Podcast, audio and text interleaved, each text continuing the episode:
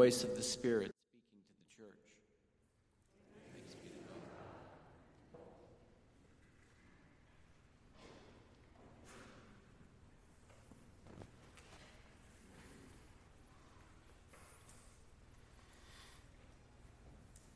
Grace and peace be unto you, my friends. Would you pray with me? May the words of my mouth and the meditation of my mind be pleasing to you, our Lord, our rock, and our salvation. Earlier this year, Pastor Clover asked me if I'd be interested in preaching from this pulpit. Three thoughts immediately raced through my mind. The first was how humbled, honored, and intimidated, intimidated I was at the invitation. The second thought was, what the heck would I talk about? And the third, even though I'm clearly no fashionista, was what would I possibly wear? I mean, I don't have any official vestments or fancy robes. I can't tie a bow tie like Pete Hulak or Doug Wiley. And I certainly don't own, as Pastor Ian's son once described, a wizard's suit. But soon enough, I realized that what I could talk about and what I could wear just might be the same thing.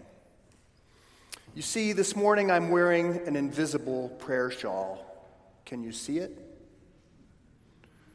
The color isn't important, nor is the yarn pattern, but it's there knitted together with intention, with meditation, and with love. There are many, many rich biblical writings about the symbolic nature of clothing.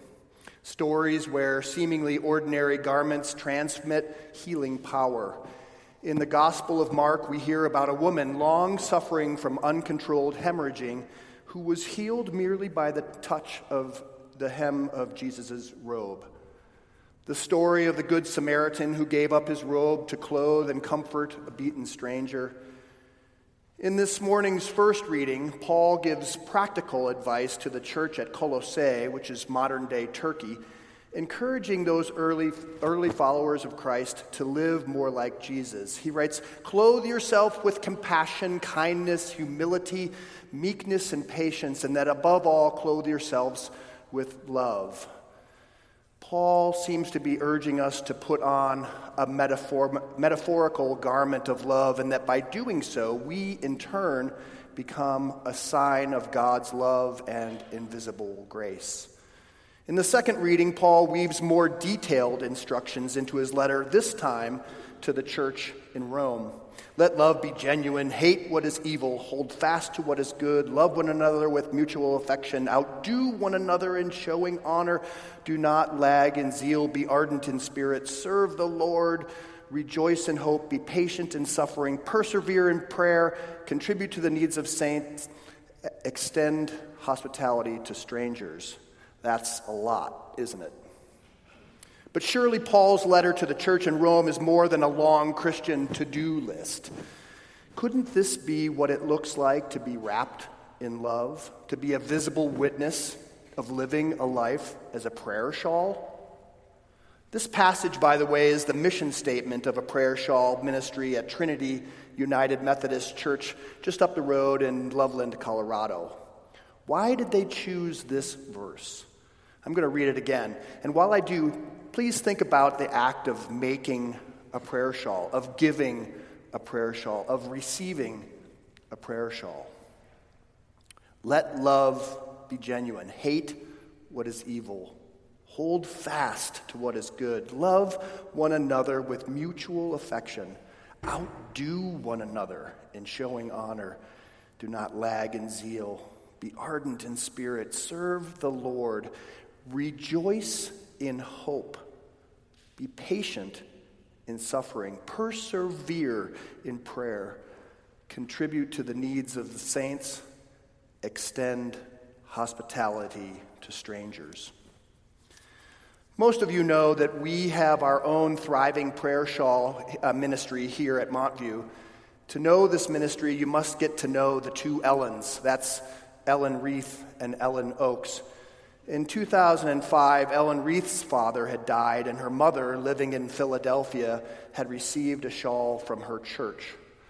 Moving, moved by this healing gesture, the Montview Prayer Shawl Ministry began soon thereafter in 2006 and has evolved into roughly 100 prayer shawls each year. This is a one at a time ministry, meaning that our knitters are not interested in knitting a whole bunch of shawls and dropping dozens of them off at a time. In a world of mass production, these gifts are made slowly, methodically, prayerfully. Each one goes out with a caring note and a knitted by message, and then they are delivered one at a time by all of us. That's probably why the thank you notes come in like they do. Your shawl meant so much to me. Thank you for thinking of me when I needed it most. Your gift made me feel so loved.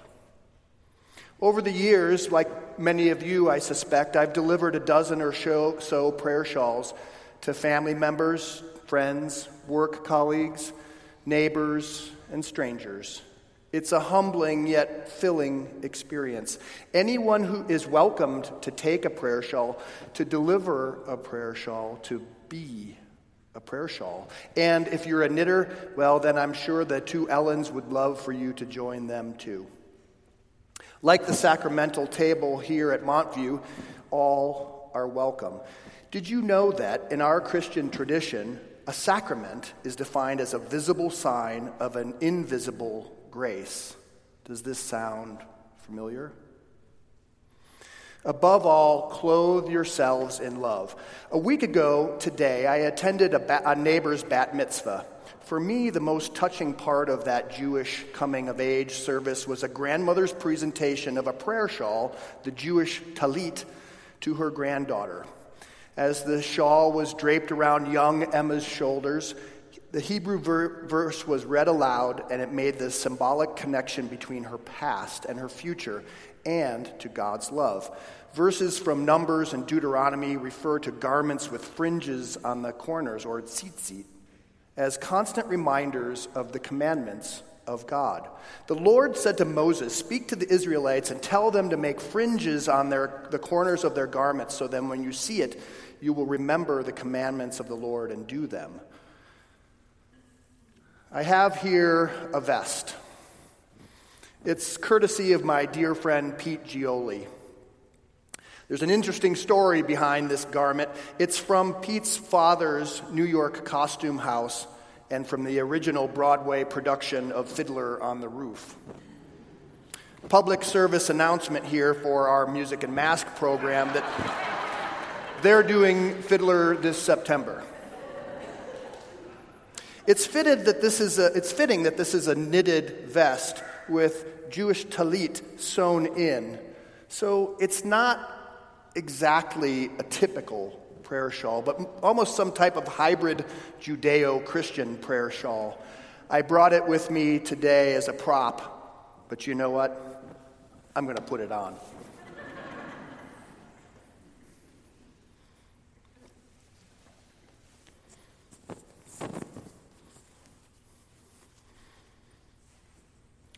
Seeing that we're journeying back into the Hebrew Bible, I decided to check in with Montview friend Rabbi Adam Morris. By the way, I checked with Adam and he said it would be okay if I wore this this morning in the pulpit.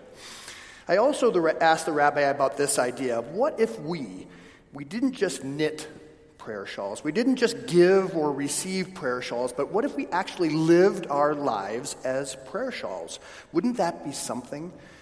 He said, Phil, if the tzitzit can remind Jewish people to obey the commandments of God, why couldn't the Montview prayer shawl ministry be a reminder to your congregation to seek out those who need comfort? Above all, clothe yourselves in love. Back to the knitters. Think about their selfless spiritual act of creating healing art, working the yarn with their fingers, emptying their minds of their own troubles Focus on, fo- focusing on a prayer or intention. Knitting three, purling two. Knitting three, purling two. This craft, when combined with intention and prayers for healing and comfort, has been described as a spiritual practice. Now, my friends, delivering a prayer shawl isn't difficult, and you don't have to be some kind of spiritual hero to, deli- to present one of these messages of hope. Maybe this act is also the beginning of living into the world as a prayer shawl, of ourselves becoming a visible sign of a visible grace, of an invisible grace. That's going to take some work. But we've got Paul's words to live by. How about we start by clothing ourselves in love? Amen.